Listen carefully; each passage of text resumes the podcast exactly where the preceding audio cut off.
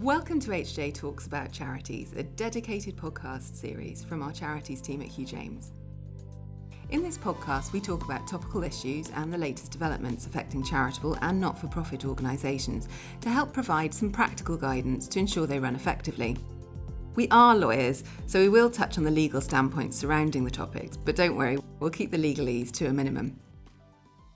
Hello, everyone, and welcome to another podcast from myself and Sarah Bolt for well, looking at charity law. And specifically this week, we're looking at a roundup of some of the recent interesting cases in uh, the legacy disputes arena.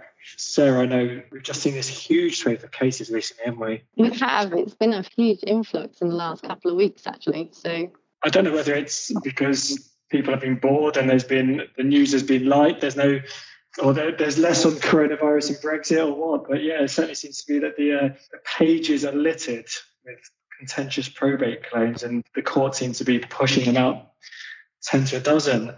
Right then, so the first case we've got, which I think you you spotted MMB forwarding to me in a big excitement, was uh, the Mars and Shearer case, wasn't it? Yes, it was. I think it was an eight or 10 day hearing in the High Court a few months ago and a claim by two adult children under the Inheritance Provision for Family and Act 1975. Both were seeking a payment for reasonable financial provision for their maintenance under the Act. And quite an exciting turn, it came around quite quickly in terms of decision. Do you want me to run through the facts? Um, yeah, please. Cool. So the claim was against the estate of Anthony Shearer, the farmer, uh, farmer, not farmer, the former chief executive. So he had quite a lot of money in his estate, a few, fair few million.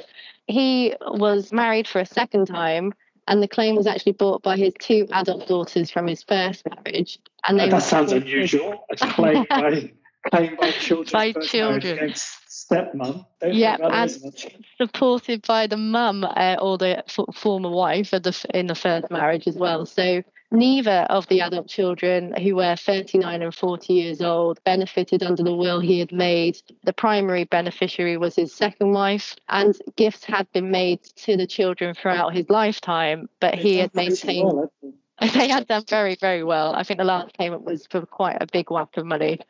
And, had 185,000, the other one had yeah. 175,000 to buy properties or something. So both of them had their own jobs. They were independently wealthy, as I think the court referred to them.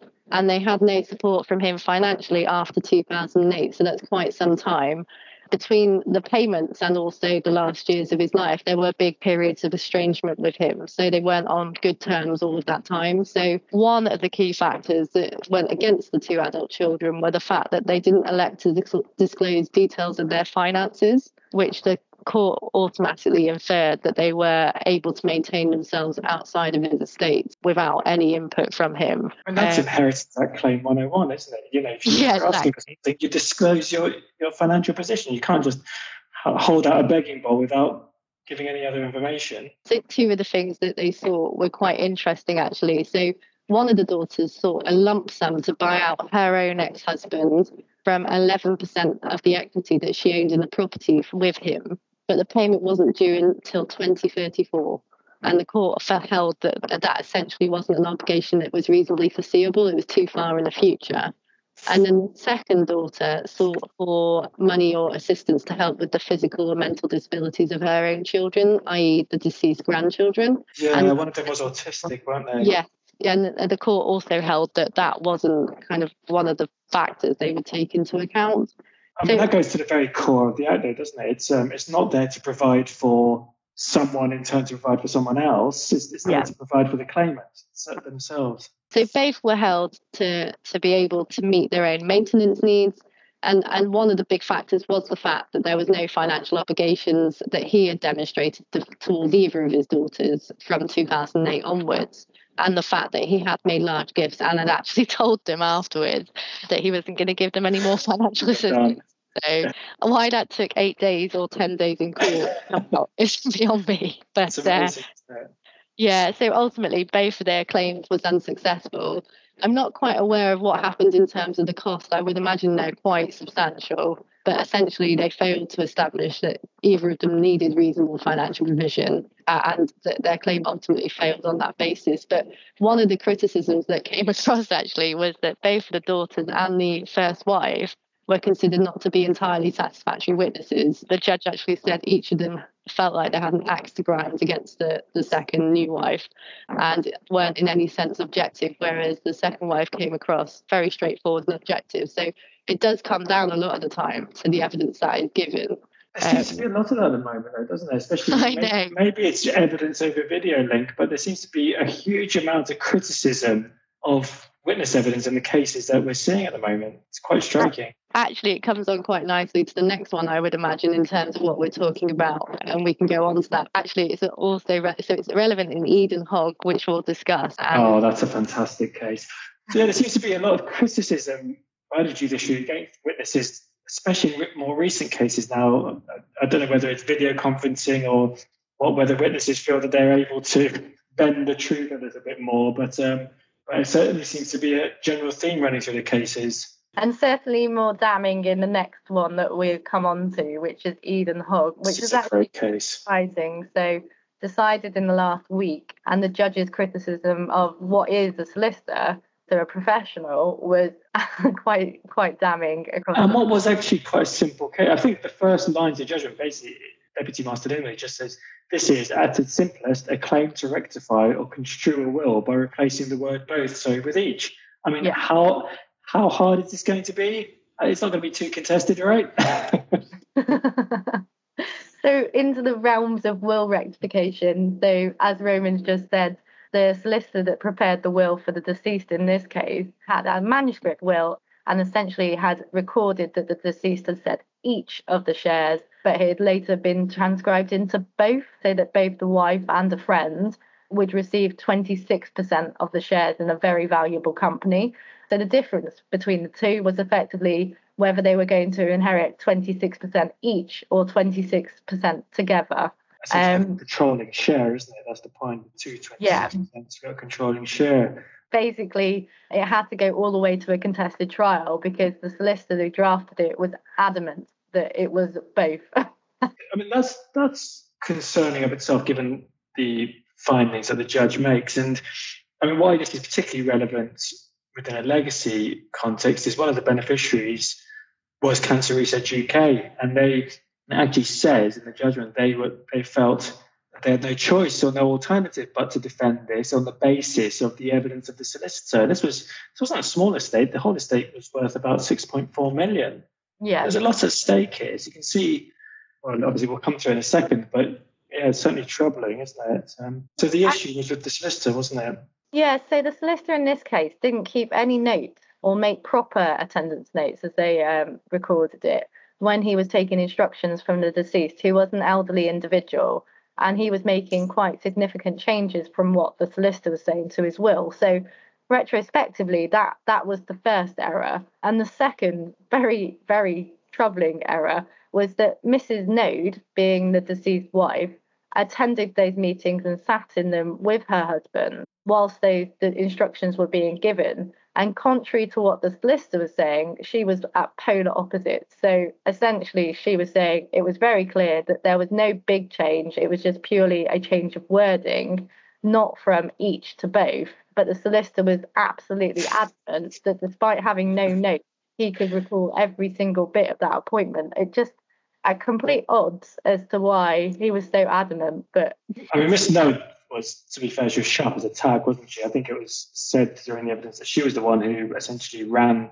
she was the brains behind the operation and kind of sort of dealt with all the property and financial affairs. She's saying one thing, the solicitor's saying something totally different. It just, it's very odd, isn't it? telling as well, though, that obviously with Mrs. Node, it would have been quite a big thing in her life to have remembered because it's not every day you go to a lawyer, but it's very difficult when you work on the other side because as we we do, we work on numerous cases. So and over the years, it is not always possible to remember everything about every every case. So it does seem slightly at odds that one would be saying yes and one would be saying no, and yet insist on that enough to go to a fully contested trial. So and and we talked about it earlier, but there was expert handwriting expert evidence given on this as well. Yeah, by none other than Ellen Radley, who I gave a, a talk with to the ILM just yesterday, actually, and um, it was I, I, gave my talk, and you know there were, there were a couple of questions, and I, you know I like to think people were interested. Ellen gave her talk, and one of the responses on the chat on one of the members was just wow. I've never had a wow giving my talk, but it is really impressive the work she does, and you know, the forensic document exa- examination analysis is, incredibly interesting. How yeah. did she get to this um, then? Did so she, she actually went to look at the original manuscript which the solicitor had produced to show that originally when he had taken instructions at the meeting, he had included the word each, and it had later been crossed out to include the word both, or it had been wrongly transcribed up. But essentially, she had shown that when the instructions were given, he had written each, which was actually one of the biggest factors that went against him at trial. It was a fantastic moment in cross examination. Alexander Learmonth, QC, as he is now, was cross examining a solicitor and he said, and I think the judgment reads, I think it's around it's paragraph 76. It said, um, solicitor, I won't name name, I mean, the judgment's out there, but he did vacillate in an attempt to explain away matters in his oral evidence. One example concerned a crucial issue was XXX each or both. Question was put to the solicitor after a period of sustained but fair cross examination. And says, solicitor answered each. So obviously, by accident, I answered each. But the bit I love is what follows is the hush indicating surprise or shock that would usually follow in a face to face hearing was absent from this remote, remote hearing, but it was a significant statement. So essentially, I think even Jamal was saying here, it's been a bit of a cock up. He didn't need to say that. And then he seeks to correct himself. He says he requested a short break so as to collect himself. He came back and excused himself by saying first his head was spinning, as Mr. Had said his secretary had made a hash of it. Secondly, his pixelated face had distracted him. And finally, and even less convincing than the two other excuses, that he was taken by surprise by the question. I mean, it's, it's the, the, most crucial question to this case. It just there's no praise for him here, is there? I mean, they were saying I think the be... overall phrase has been describing him by the judge was when he rejected his evidence was evasive, equivocal, frankly unsatisfactory. I think that's probably as far as you can go without saying someone's lying. yeah, exactly. I mean, it just it's that classic cognitive dissonance of looking to, you know, being unable, unwilling, or maybe I don't know, you know, maybe too too arrogant to admit your mistakes. If that is the case, it's borne out, then you know, had he simply remained neutral, the defenders may not have needed to defend the action so as strongly as they did, and could have potentially saved a lot of costs and a lot of hassle for everyone. I'd be interested to see why he took that position, like as in to understand the basis as to why he had to fight it so strongly. It's not entirely clear from the case no. such a strong stance. So I, I think overall they basically said that he was not giving impartial evidence he said he was acting usually as an executor, but then filed two statements saying, well, it was both and not each. Am I getting that the right way around? Sure. No, it's it's it's sad that it had to get this this far in this way. But I mean, and actually, this is I had a case recently, a rectification claim where the solicitors put their hands up and said, "Yep, we got it wrong," and they said at a really early stage. We still had to proceed the application because there was a minor involved, but it went through without a hitch. And ultimately, I think everyone saved costs because the, the result was going to be inevitable.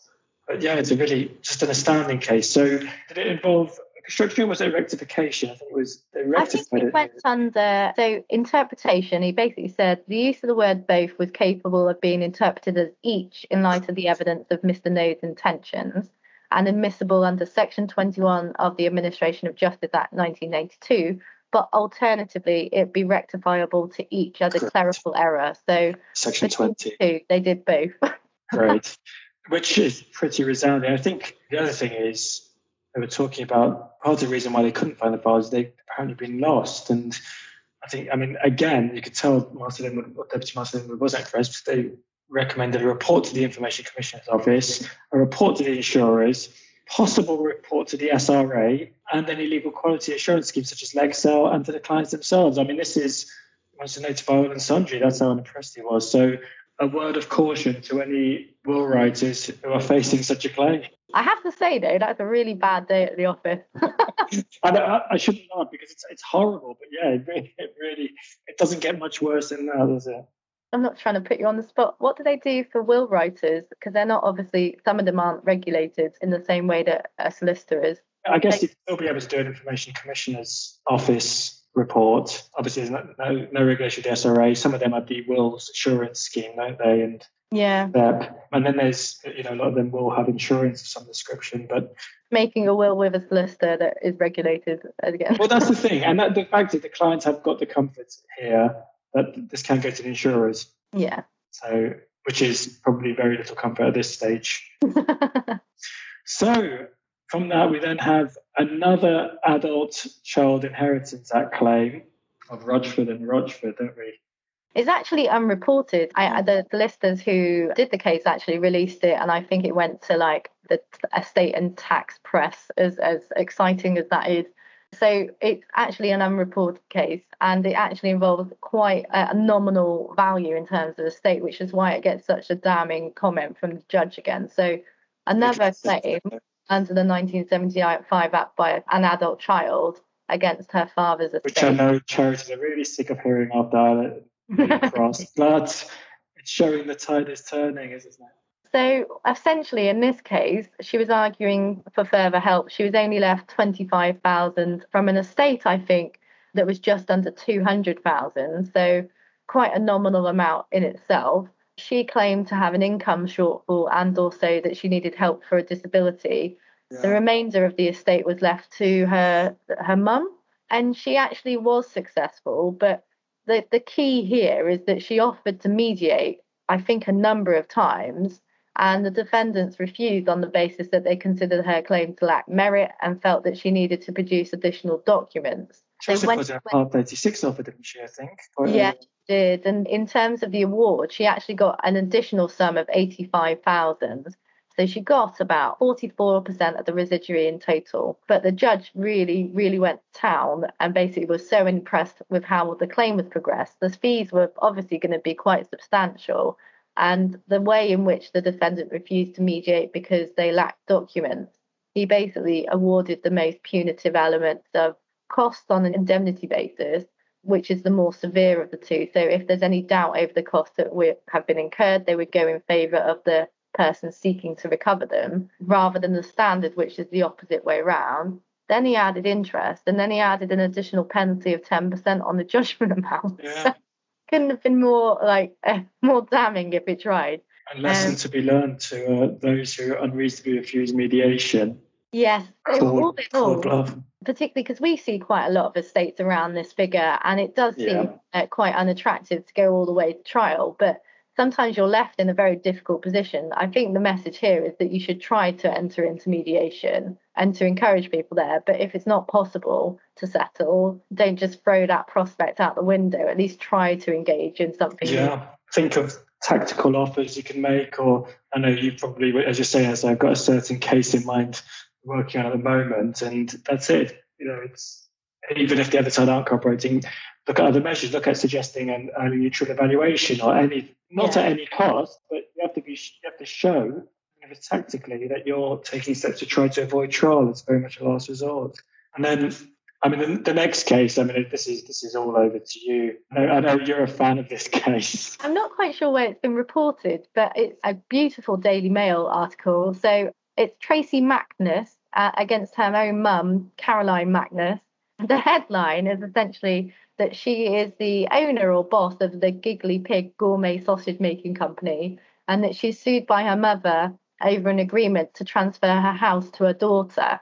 Why it's so interesting is effectively the house is worth just over half a million, and she had claimed to have become a guest in her own house. But her daughter had sought to do it on the basis that she wanted to avoid her having to pay care fees from that property in the future. She claimed that she had the right to live there for her life so all the classic things that happen where someone is seeking to try and reduce what they're paying later on in their lifetime. And it went to a four day hearing. And the judge did actually come out to say that he felt the mum lacked sufficient mental awareness to enter into the transfer. And secondly, that the daughter had gone as far to say that it was procured by undue influence, which is quite an unusual finding because they're quite hard claims to, to get to. But actually, after you read into it a little bit more, the judge actually goes on to say that Tracy was doing it, the daughter, for her mum's best interest. She wasn't doing it for her own benefit. It's quite nice to see that because we see a lot, don't we, where family members, children are appointed as attorneys for their parents. They start making payments out, oh, this is what mum would have wanted, this is what dad would have wanted. And there is, you know, you've got to follow the letter law, but there is, when you're caught up in that, that you can understand how people do that and how actually probably uh, many of these people, if they had capacity, would have done it. I mean, this is the way this is reported email because I don't think the fact that she's that the daughter was the boss of the Giggly Pig sausage company has any bearing on this, does it? Not it's, at um, all. except that maybe it was a rasher decision. And I apologise. Yeah, but you don't get much better. I mean, in fact, the judge probably saved the mother's bacon. Uh. I don't know many sausages, so I won't try. But what strikes me here, though, is this is that these are sort of cases we used to see years ago. You don't see them so much now of the classic transferring property into child's name to avoid care home fees. We all know it doesn't really work in practice. Yeah, but, and you know, I think it actually came to fruition because there was a massive family fallout, as we often see. So I, I suspect there's going to be little kind of love loss when they, that actually gets resolved. But the main factor seems to be between the mum obviously feeling like she was in there in her own home as a guest and it seems like a misunderstanding actually, because the decision was not actually to transfer or cancel the transfer, so it would go back to mum, but still to keep the trust in place. And the parties have been told to go away and sort it out. Again, there's been a few, a few, decisions like that, haven't there? Where it's yeah. judges are saying, go away and sort this bit out. So I think overall, the trust sounds like it was what was intended or should have happened to protect her interests. Ultimately, that will probably be a trust where she's able to stay in it for a lifetime. If she wants to move on somewhere else, they can sell it and then buy another property. I would suspect that what will happen. Ultimately, it's not in her name. So if there are issues about care home fees, which given they've suggested she lacked mental capacity might be an issue in the near future, she's not going to be on the on the hook for that. So well, except I mean, except for the fact that obviously the local authority can yeah. can't a deliberate deprivation of assets, but it's um but each local authority has different rules on that. So it's uh, it's an it's an art rather than a science, isn't it? Good that it's in the press to help them with that as well. Absolutely, really, really put the shine a light on. And then I guess to something a bit more sort of I'm not going to say well I am going to say highbrow. Juicy. Got, yeah, we've got Dale and Banga, is it, and others? Yeah, so a slightly different case. I think it's quite an interesting one because in the beginning of Dale and Banga, essentially there's two wills. One is made in favour of Mrs. Dale and her family, and one's made in favour of Mr. Banga and his, which is often the way with two different wills very closely together. And it all came down to whether there was a there were two wills and a letter of revocation, and essentially it came down to whether the letter of revocation was valid or not. And Mr. Banga gave evidence on the letter of revocation, and ultimately the letter was, will had only been signed by one witness anyway, hadn't it? So yeah, so that one was basically valid. And essentially they were trying to argue that the deceased estate passed under the rules of intestacy. So it was whether or not the two wills were valid at all. And there was a suggestion that the earlier will had been obtained by um, undue influence, but that was rejected on a non binding conclusion. So all the way after trial in 2020, Mrs. Dale, who obviously lost the first time round, applied for permission out of time. Way out of time, yeah. To rely on fresh evidence. Now, it's really, really strict circumstances in which they do allow that. And in this case, she had produced evidence to show that Mr. Banga had to suggest or infer that he had perjured himself on another case, and therefore that was relevant to whether the letter of revocation was valid or not going back to his bad character, isn't it? Exactly. So I one of them was about evidence at a criminal investigation involving a lot of false invoices, but he had ultimately been acquitted because of lack of evidence. Now that doesn't say that he's not guilty. It's just that they didn't have enough evidence to prove the case. This um, kind of goes back to that difference. And again, I'll talk about this at during the forgery talk for the island, but it's that difference of the standard of proof, isn't it? Because exactly you may have a lack of evidence in a criminal case, but because the standard of proof is so much higher, it's on beyond reasonable doubt. But even if you're acquitted at a criminal level, if that evidence is enough to shift yeah. Uh, or the proof to you know the standard proof on balance or abilities, you can find that you're guilty. There. So I think I I've got to say it, but I think as a as a ground for appeal, it's quite quite a smart ground actually. Yeah, and I, I, do have some sympathy for Mrs. Dale on this one yeah. because if it had been available at trial, the judge said it would have gone to his question of credibility, yeah. and he could have obviously been cross-examined on it. So that might have changed his view or kind of changed the judge's view on the day, like as to to what credibility that evidence should have been given. Looking back, you would think it would have some weight, but essentially he's he said that that wasn't enough to overturn or, or mean the judgment had to go back for a rehearing. The reason they said that was because the trial judge since retired and it wouldn't have been expedient, convenient, or proportionate for the case to be dealt with in that way. What is concerning about that is, though, that's not a factor that's within Mrs. Dale's control. I know. Um, and why um, allow the appeal in the first case if that's the that's the conclusion you're going to reach? Because you, would be reaching that conclusion anyway if you're doing well dealing with a retrial, which surely they would have seen as the ground of appeal anyway. So I do I do on that ground. I mean, I I'd be worried if we had some judges that were nearing retirement. Would you want to have them hear it? like go back for an appeal. It does worry me slightly yeah. in that. I, I I can understand the decision of itself, but it's a strange. It's a strange reason to give I know that's yeah. not the only reason, but to cite that as a reason is strange. And I appreciate that you know they've got to consider the overriding objective of ensuring cases are dealt with just and proportionately. But it's yeah, you can see why it'd be incredibly frustrating still. So I think that leads on to the, the most recent case that's been decided that we've got to discuss, which I think is Clitheroe and Bonds, which has been long coming. So it's decided in widely the last, reported, isn't it, as well? Really widely reported. So it was decided in the last couple of weeks, and essentially the deceased had three children, and one of them had deeply affected the deceased before she had actually passed away. Her daughter had died of cancer when she was 46 years old, so really young. It's a really um, tragic case, wasn't it? Really, really bad in that sense. And um, and the deceased herself had ended up with long-standing ailments. She had been bedridden until basically she passed away in September 2017. So she was 76 years old herself. She had left two wills, both prepared with the assistance of solicitors. What's interesting is they were done in 2010 and 2013, so quite some time before her own death.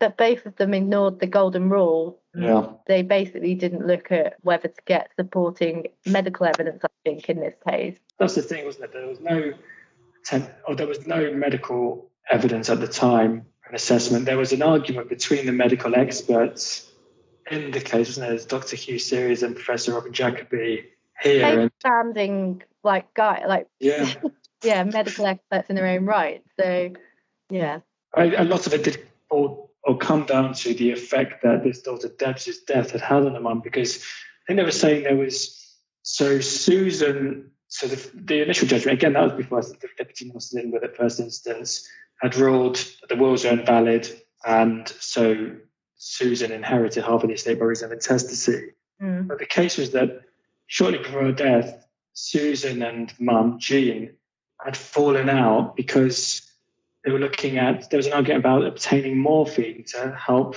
Lots of different, really weird accusations, actually. And I, I think this probably goes to whether or not she was manifesting a delusion. So yeah. she was accused of being a shopaholic and frittering away whatever money that Jean would have given to her and a lack of contact, and she was accused of ransacking the daughter that had passed away property after her death and refusing to give that to her own daughter, i.e., the granddaughter. So, on top of those, there were lots of different examples where it appeared that the deceased had actively got a campaign against her. It seems a very odd series of thoughts. There was a lot, wasn't there, about it? And I think one of the one of the tabloids cited theft of Harry Potter books as well as a reason, didn't it? So they very expensive. So if you get a first edition Harry Potter, it's worth thirty grand. Oh, good lord! Check your book. I, can, I, can, assure you, I don't have those, but, uh, and nor were my children, based on that.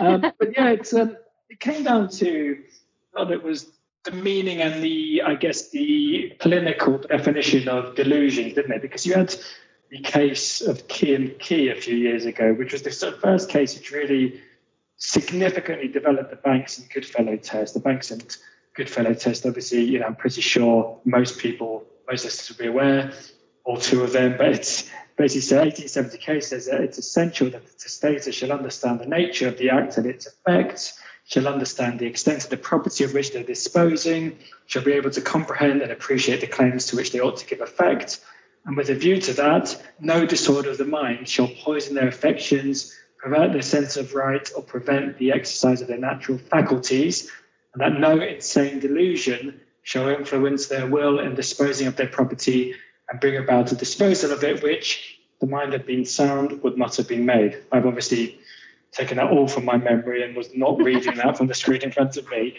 But the key here was well, in the key and key case, it came down to whether the total devastation of a woman's of her husband's death, which then led well her children, two of her four children, take her to make a will a week later.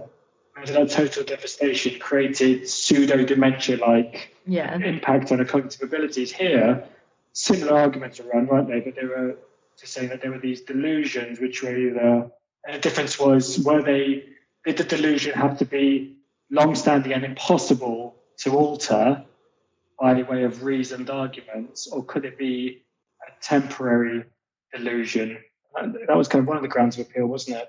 Yeah, so the first time round, they they basically held that both of the wills were invalid. That obviously the estate would pass equally between the two surviving, like the daughter and the son, and that was appealed by the son, who would have benefited under the terms of either will.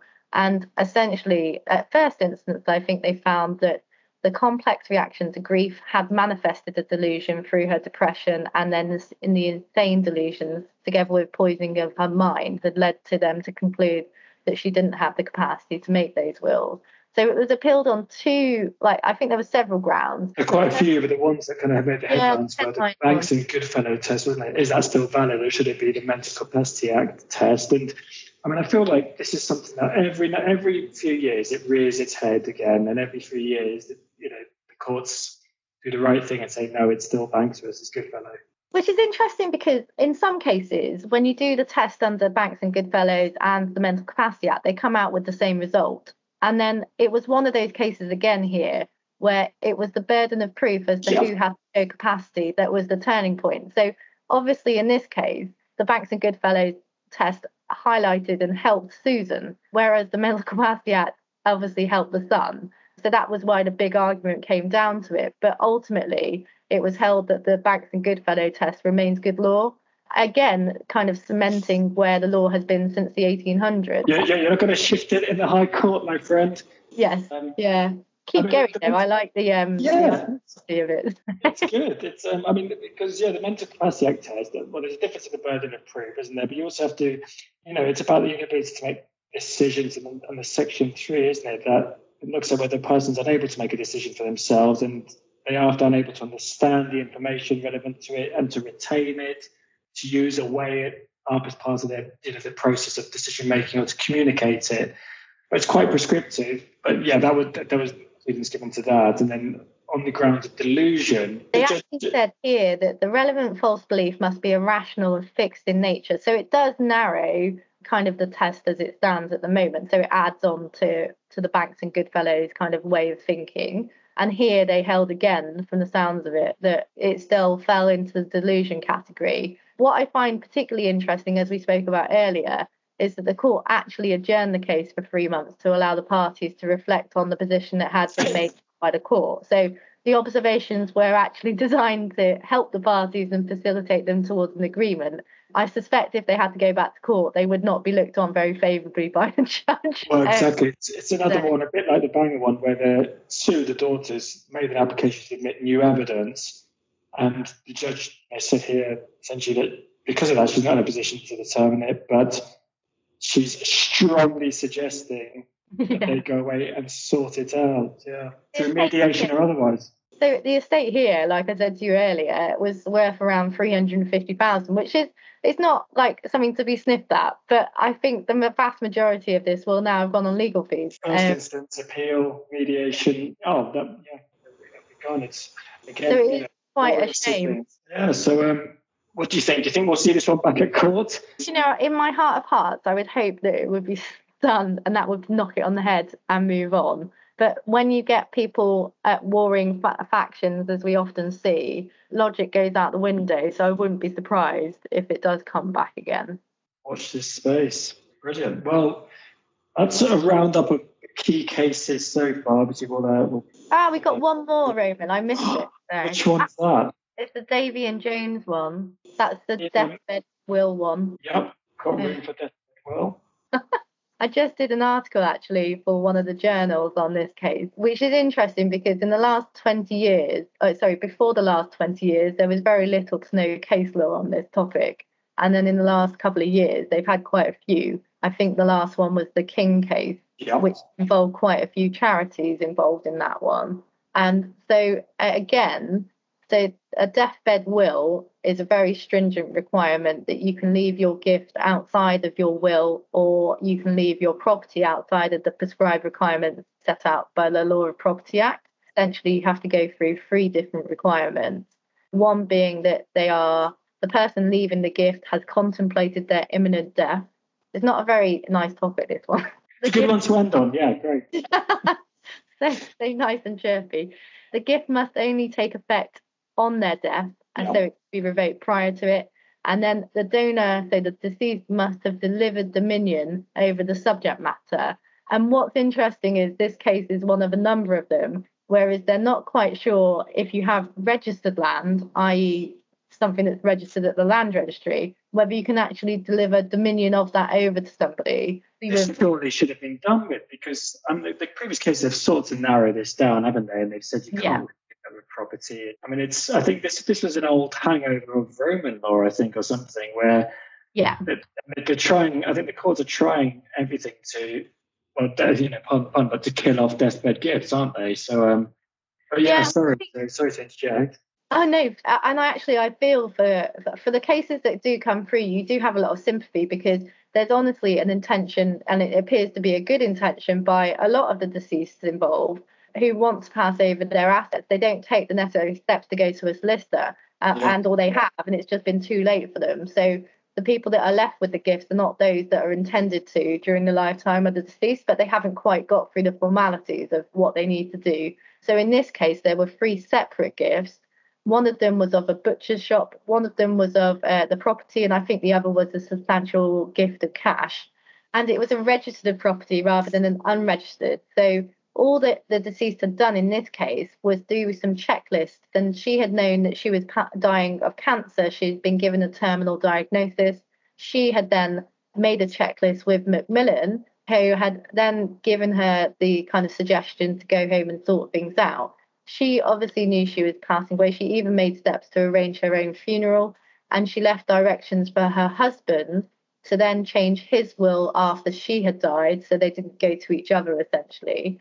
And effectively, what happened was he was overcome by grief. He did take steps to instruct a lawyer, but he wanted to go home and think about it. And by the time he had gone back to try and change it, he had actually passed away unexpectedly from a heart attack. So he wasn't planning to die. He didn't know he was going to die.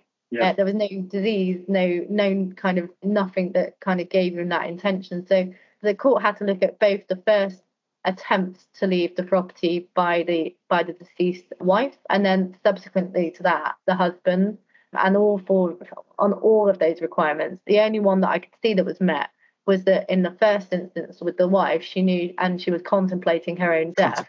Death, yeah. And it's got to be an imminent death, doesn't it? It's not something where Yeah. I'm, you know, I'm likely to die in five years. It's got to be I'm due to die shortly. Essentially, by its very nature, the deathbed, deathbed will. But um, and the, the other issue, yeah, registered versus unregistered land. If you've got unregistered land, you've got deeds, then that's generally, or in the past, been shown to hand over dominion if you hand over those deeds. Same way of handing over car keys or something like that. But um, as I said, you know, the, the courts have been keen to stub these out. But that being said, I wonder whether something like this, obviously with the Law Commission consultation on wills and their recommendation back in 2017 and the subsequent recommendations about giving the court special dispensing powers to allow certain types of will which perhaps haven't met the Section 9 requirements. That's essentially what this is. This is a workaround around Section 9, the Wills Act, whether Yeah. something like this would be a good case for it. with the King case, they involved quite a few charities, and I know we spoke about the technical changes that the Charity Commission were looking into. And I suspect this would probably be a prime case for the ex gratia payments to be made because obviously the intentions were there, it's just the formalities that haven't been complied with. But it still comes down to the fact that like large amounts of what they were trying to gift over came to more than 50% of the residuary. So it would have made a big difference. Yeah. And in King case, I think they actually found a way to get the money to the nephew, basically under the 1975 Act. So there was a way of kind of softening the blow, but here there wasn't. So That's right. That's right. That's, that was, that was essentially the uh, the added part, wasn't the 75? Because that was the thing. I think there were some seven beneficiaries in the King case who were animal charities, weren't they? yeah. But yeah, it'd be I really think- interesting to see. I do think registered land will be the most difficult because even in this case, they handed over office copy entries, and effectively that's what you get when you pass over your property. You don't get a physical deed like you do with unregistered. Although it didn't go as far to decide that, I think it would be near on impossible going forward. yeah, I think office It's copy good. because the difference is with deeds, you can use those then to formulate the transfer. Yeah, that just it shows it's a record of ownership. I appreciate that, but if you can't do it by way of signing a transfer form or duly, you know, having that duly witnessed and executed, then as you say, it's looking to subvert the law of property miscellaneous provisions act. So there we go. I guess on that note, you got anything more to add or? I think that's it from me. Okay. Well, look, thanks very much. Thanks, everyone. We're trying to keep these podcasts fairly regular and topical. So if anyone's got any suggestions for any other topics, please do let us know. Otherwise, we'll be left to our own devices and thinking up random things to talk about. Thanks very much, sir. That's been uh, really interesting. I've learned something at least. So cheers, everyone. If you'd like to take part in the conversation, suggest a topic, or need some further guidance for your organisation, please get in touch at charities at hjtalks.co.uk. For more information on Hugh James and the services we offer, visit hughjames.com or check us out on Twitter at hughjameslegal.